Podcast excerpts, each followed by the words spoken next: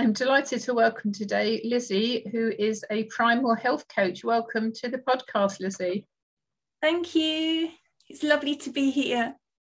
So whereabouts are you uh, in, in the world? I'm in Kent, Birchington, which is not too far from Margate, so southeast England. Okay, lovely, brilliant.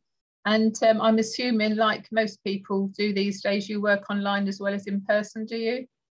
Yes, I do. It's fantastic, isn't it? I love it. Yeah, I think it's, there's been lots of neg- negatives, but I think there's lots of positives as well through through what we've been through. I'm a great believer yeah. in that, the, the silver lining. Sometimes people Absolutely. Can't see it, you know, unless yeah. you enjoy it. Love it, yeah. So, um, Lizzie, what is a Primal Health Coach? Let's start with that. Okay, so Primal is ancestral living in the modern world. So um, it's really about um, trying to eat, move and live as we should be eating, moving and living. Obviously, you know, without the spears chasing your dinner down the street. But it's all about the most nutrient-dense food, which has the least impact or negative impact on our bodies. So really, it's all about gene expression. So we eat the tip-top food to express our good genes and downregulate the genes that can cause illness and poor health if that runs in the family. How, how, how much of that um, is in the family? I mean, I hear a lot of uh, things that people say, oh, I, you know, I've got this condition, oh, my mum had it, so I expect it type of thing. I mean, how, how much of that actually is myth and how much is fact? Oh no, it's quite true. It's quite true. But you, what you, what you eat, um, how you exercise, and how you live, can influence whether you uh, end up with that illness or not. So you know you can change your genes in the sense you can express them, depending on the the nutrient density and the goodness that you give your genes. You can down, you, you can minimise the risk of suffering with that illness yourself if you do the right thing. Okay, so what I think I'm hearing you say is, yes, you you may be at risk, however, the choice is yours as to whether you continue that pattern, because it could have been the way your parents, your ancestors were living, eating, working at the time, the environment, et cetera.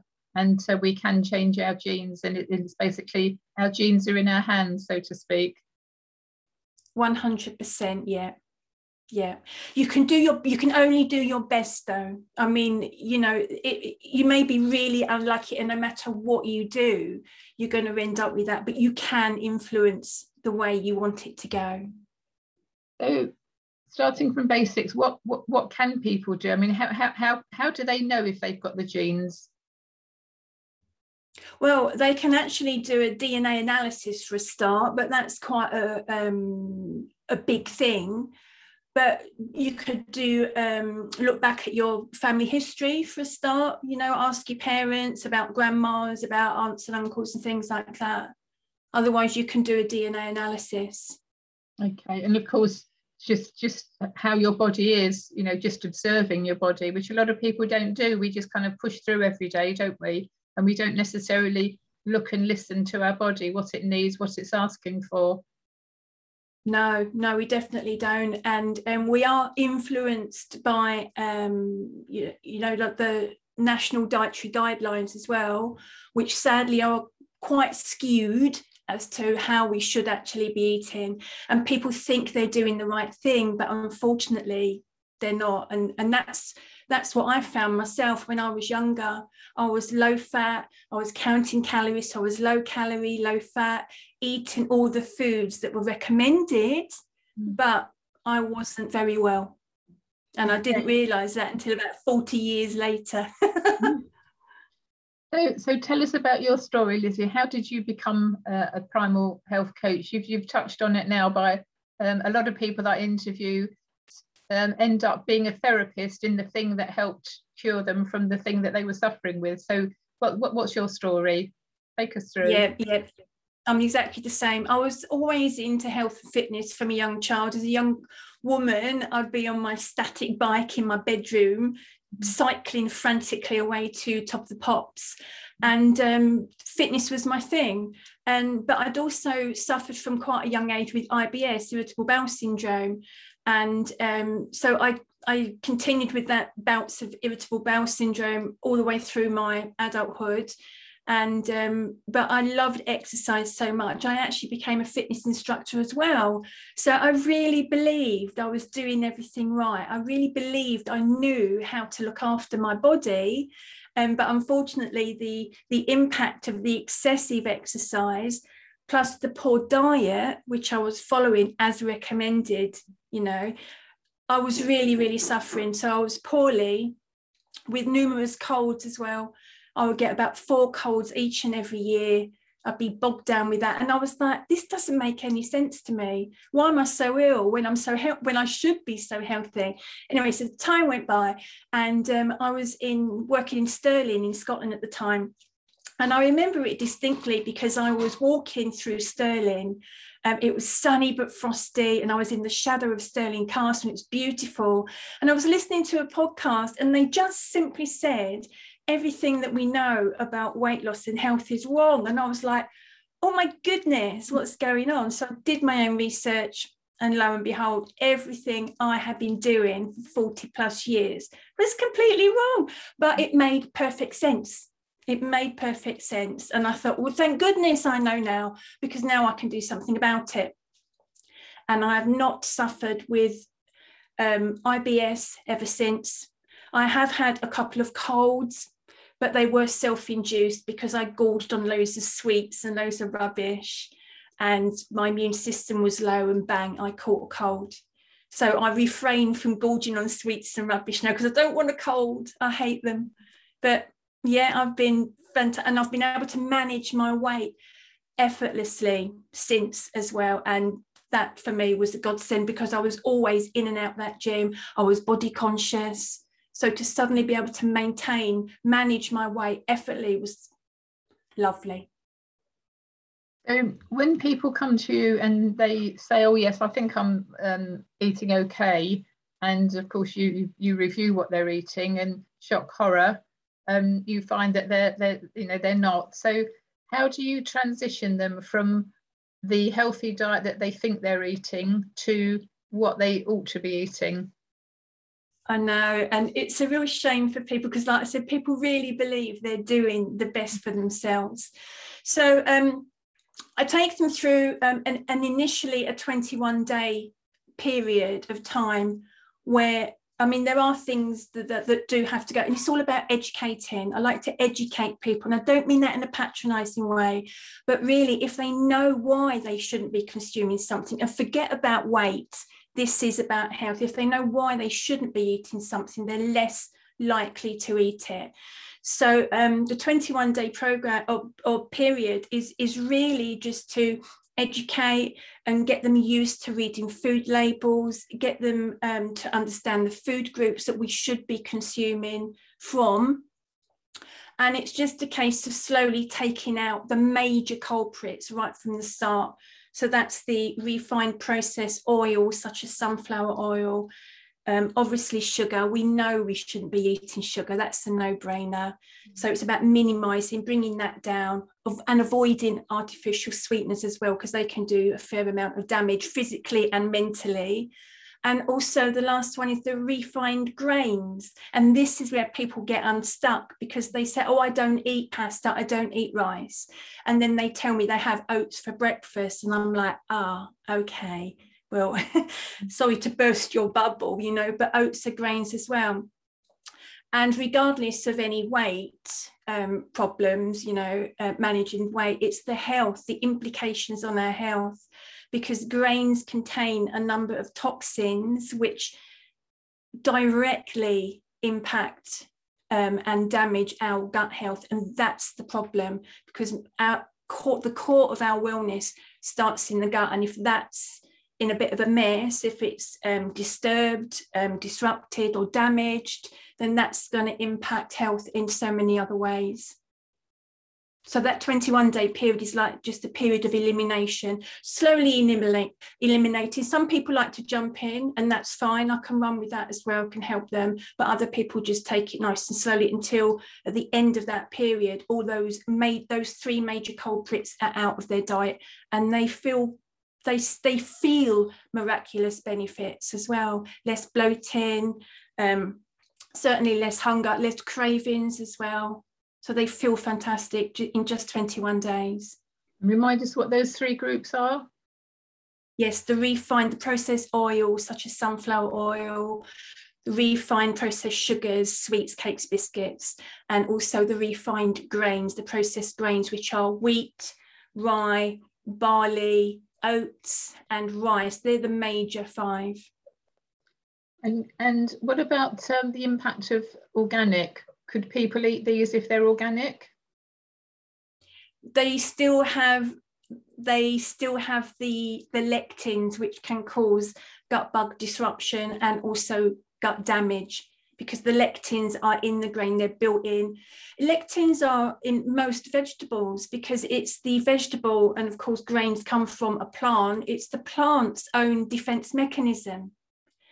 So, you know, the plant doesn't want to be eaten, so it will give you a warning so if you don't eat them again. Animals learn this process, but we don't. We keep on eating it and eating it and eating it, and we just believe that the bloating and the discomfort we feel is a byproduct of life, and it isn't. We shouldn't be bloated and, and in pain, digestive discomfort, no. But when, when you start looking at it, it, it tends to be predominantly the grains and then different vegetables after that. Okay, so you've got Um, you've got a, a problem, whether it's organic that you're eating or, or not, basically just, just avoid them. Yes, yes, absolutely so, yeah, sadly. So, so what do people replace them with?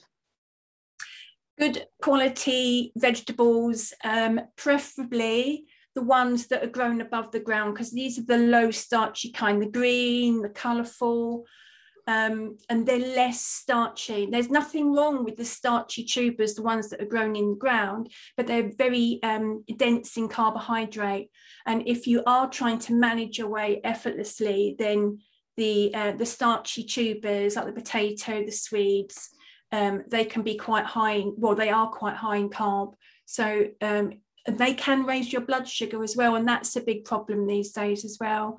So the green and colourful low starchy ones, the ones that grow above the ground, are predominantly the ones that you should pile on your plate and enjoy if you can tolerate them, because of course some plants like nightshades, peppers, uh, potatoes as well, they contain higher um, percentages of particular lectins, which can become troublesome as well. Um, it sounds like a minefield out there, doesn't it? yeah, yeah, well, I, I have the same thing when I guide people on my um, my V I P health, health mentoring program. The same thing, people complete a questionnaire, a metabolic analysis, and I ask them for all kinds of information, blood sugar, pH levels, all kinds of information, as well as the diet and the lifestyle stuff. And um, time and time again, I look at it and I'm, I'm horrified, because people have said, oh, yes, I'm healthy. You know, they're eating, you know, like chicken pies and and um, steak and chips and, you know, so on and so forth. But that was the kind of food that, I, I mean, I, I was brought up on, you know, we, we talk about it being, you know, standard British fare, you know, shepherd's pie, roast dinners and all the rest of it. But there are variations of that that you can still enjoy. So how do you guide people to to to to make those, you know, better choices where they don't feel like they're, they're doing without? How do you do yeah, it? Yeah. Yeah, it's quite easy, really. I mean, the, an alternative is never the same, but it it all depends on what you want at the end of the day as to whether you uh, you know you accept that change or not. So, for example, spaghetti can be replaced by spiralised courgette or spiralised squash, so that's doable. Um, the pasta shapes could be replaced by some crunchy vegetable, because, I mean, at the end of the day, the pasta is only the carrier of the lovely, tasty, flavoursome sauce you put on it. Mm-hmm. So you can use other veggies as pasta shapes. Um, lasagna, you can actually use sheets of um, pre-cooked aubergine and courgette. And I say pre-cooked because it's quite watery, and if you try and make it raw, it will leach a lot of water into the dish. Um, shepherd's pie, cottage pie, you can use mashed cauliflower, and you can put cream in there and cheese and, and garlic and herbs. And, you know, it can be quite flavoursome. Um, cauliflower rice or, um, yeah, cauliflower rice or broccoli rice in place of rice. But, and this is where I say, is it the same as rice? No, but it depends what you want at the end of the day. And if you suffer with pain and digestive discomfort, then it's a really good alternative. Brilliant. So it's a, it's a case of um, suck it and see, really, isn't it? Have a go and, and, and see what suits you, what doesn't suit you, but listen to your body along the way. Yes, yes. And people do forget to listen, but also question why. Why am I feeling like this after I've eaten that? You know, and then the next day, okay, I'm feeling like that again. Why? What have I eaten? Oh, it could be this. Why not take that food out of my diet for three, four days um, and see what happens? Sometimes it can take maybe two or three weeks. If they really believe, like tomatoes, for example, they, they can be really troublesome for some people. So take tomatoes out. But, but just because you take them out for a day or two and nothing changes doesn't mean it isn't that tomato. It means it might take two or three weeks for your body to um, adjust to that. So there is a lot of trial and trial and error, taking things out, waiting for a, a decent period of time until you bring that food back in again.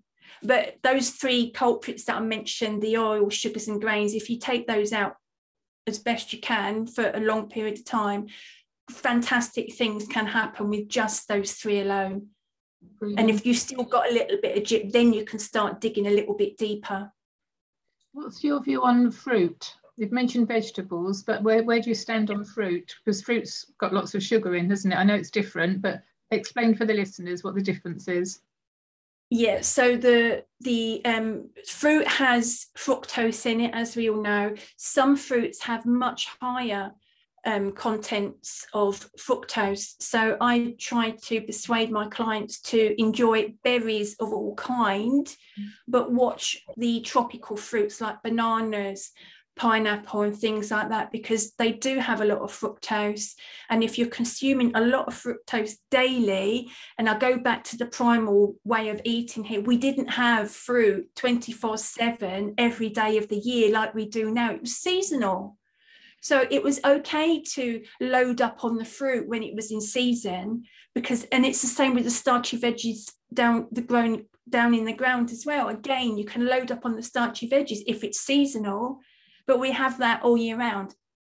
So going back to the fruit, lots of fructose in your diet can be really troublesome for blood sugar, causing a blood sugar spike, but also it's the way it's metabolized in the body by the liver, and it can cause something known as non-alcoholic fatty liver disease due to the intense intake of fructose. So, and plus the fruits, especially those sweet tropical fruits, they can drive the cravings as well, which are really hard to ignore sometimes. Mm, absolutely. Do you do any testing in your in your programs? Uh, blood testing, things like that. Yes. Yeah. Do you have any, you know, gut testing or or anything that that you put in, or is it basically observing the body and and taking the history? Yeah, observing the body. I do have a program which includes a gut purification program. So that's uh, twenty-one days of supplementing with vitamins and minerals, probiotics, prebiotics, and uh, different fibres, inulin, to feed the gut bugs and try to help um, the gut health there. So I have that in one separate program. But the first twenty-one days, I, I like to use to get people used to a new way of eating, new kinds of foods, get into the practice, into the habit of not consuming biscuits and crisps and things like that. And then we can go further if they choose to do so. What type of snacks would you recommend clients change to? You mentioned sweets and biscuits, which again, you know, some of us were, well, I, I, I'm a lot older than you. I wasn't brought up with that. We, we didn't have sweets and biscuits in those days. We had some very basic things. Um, so what, what, what is the suggestion to change uh, the habits? Yeah, um, snacking on things like um, meats and cheeses. Again, dairy may be troublesome for some people, but if it can be tolerated, cheese, maybe yogurt and some berries is a great one, with some maybe toasted nuts and seeds on top. That's a nice little snack. Um, but little, you can make little sausages or little meatballs to have as snacks. Eggs are fab for that. avocado's brilliant, and really anything with um, a combination of fat and protein, because those are the two nutrients that keep you fuller for longer. And so ideally your main meals should be loaded up with um, protein, as much protein, well, like a chicken breast size, you know, a good portion of protein, portion of fat, and some veggies for vitamins, minerals, antioxidants, but also the fiber, because the fiber will help to keep you fuller for longer as well. So if you feel that you need to snack in between, then choosing cold meats or some little homemade sausages, maybe just mince, that's fabulous. Dairy, as I said, eggs, avocado, fish, tinned fish is fine if it's not in one of those processed oils. That's good as well. A few nuts and seeds. So there is quite a long list of snacks that you can have. It's learning to replace that sweet flavour with something not so sweet that isn't going to raise your blood sugar and drive those cravings as well. I remember years ago, well, over twenty years ago, I was born with a kidney disease. I was, I was, um, I was a competitive swimmer, and um, my kidney, well, but they didn't know it was kidney disease. I got all kinds of misdiagnosis, um, and they were thinking because I was training twice a day, it was the chlorine in the water, and um, I used to get regular waterwork infections or projectile vomiting. Anyway, long story short, well, actually it was forty, over forty years ago now, I got a diagnosis, and it's a, a very rare kidney disease. And um, I was told that I wouldn't be able to fix it. Um, it was uh, incurable. I'd be on antibiotics for life. And I was on them for twenty-three years. And then in my mid forties, I was introduced to a chiropractor and a nutritionist. So over, over twenty years now, I've been living, well, more, more like twenty-five years, I've been living in a way that suits me with all of the, the good things that you're talking about, um, obviously tweaked to my own version. Um, so I think it's normal now, but I forget the, the the time it's taken for me to get to that point. So when, as you say, I think it's a great idea what you're doing with the twenty-one day transition to gradually help people to, to, to change over. Maybe some will deep dive immediately and grasp it, but others will take a while to adjust, maybe food group by food group. I think that's a, that's a really good idea. So, so how do people get hold of you, Lizzie? Where do they find you? I'm on Facebook, um, Elizabeth Davidson, but also I have a group which people might find useful, and it's called Feeling Fantastic with Food, um, with an after um, note to say, you know, bust the arse of bloating, I B S and autoimmune. Um, so that's Facebook. And then my website is waha dot guru. So Waha is Weight and Health Advisor, but it's W A H A dot guru. That's my website. Lovely. And any final tips for, for people starting on this journey?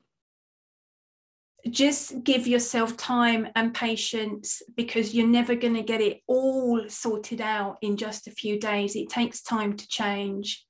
And we it takes about twenty-one days to form new habits. So just give yourself time, take it slowly, keep a food journal. That's really useful, because then you can start to um, recognize triggers as well. You know, what is triggering certain aches and pains or discomfort in your digestive system. Brilliant. So Lizzie Davidson, waha, waha.guru, W A H A dot guru. Thank you very much yeah, for your time this morning. I'm sure the listeners have appreciated your guidance. Thank you. Oh, I loved it. Thank you.